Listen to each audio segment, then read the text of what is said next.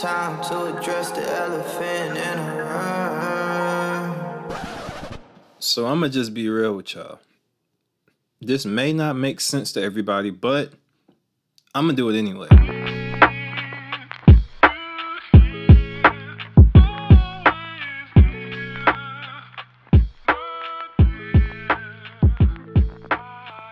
Welcome everybody to Clearly Woke. I'm your host, Alondre, and today we're going to talk about the elephant in the room. And you know, whenever you hear that, it refers to something that everybody kind of knows is there, so we just need to address it type of thing. Which this is kind of the same thing in a way, maybe, sort of. Let me just say this. Uh, when I mention the room, think of that as your mind, and when I say the elephant, think of that as like your consciousness.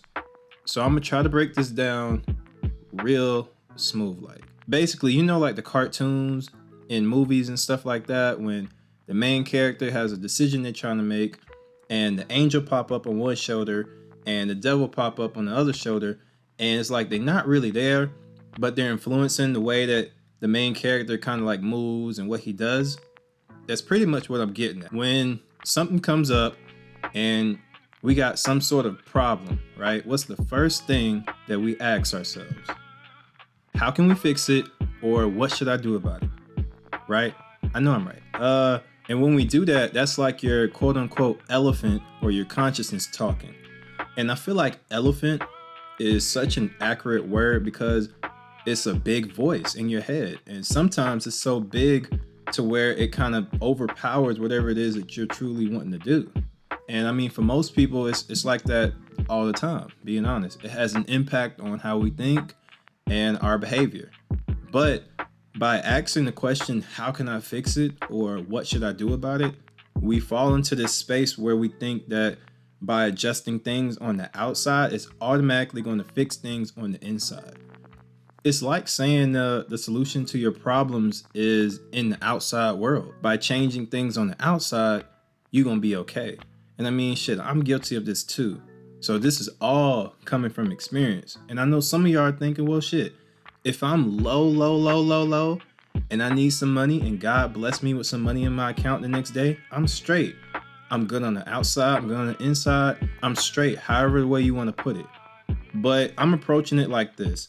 Even when shit gets bad, by controlling the elephant in the room, it won't steer you to act a certain way or change your way of thinking. And most people call that just being focused. Problems gonna happen, yo. They happen all the time.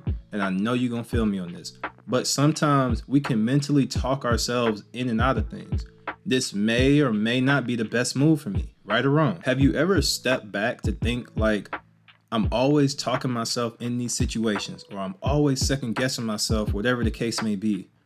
Have you ever really checked your credentials? How many times has that quote unquote elephant been right or wrong? There's this term called worldly.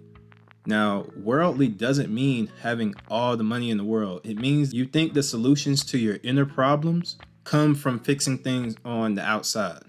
And I say all this because I feel like it's a new level when you break that habit of thinking that your solutions to problems is rearranging things on the outside first it's a book that I'm reading, and uh, people that follow me on Instagram, you guys know it because I talk about it a good bit.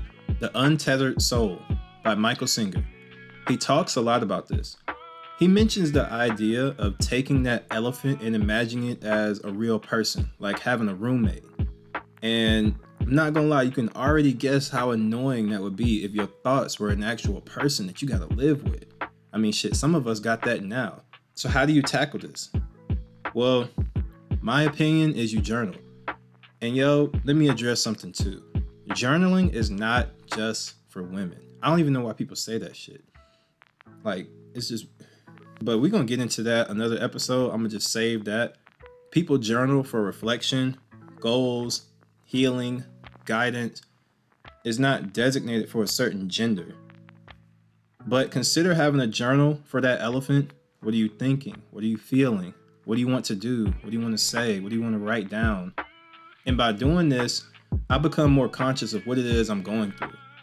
And I make an effort to understand how my mind works, and I'm able to practice a necessary change to help my way of thinking. But man, we're gonna have to run a part two, man. Let me know what y'all think. Let's talk about it. My Instagram is at clearly.woke. Thank y'all again. I'll talk to y'all soon.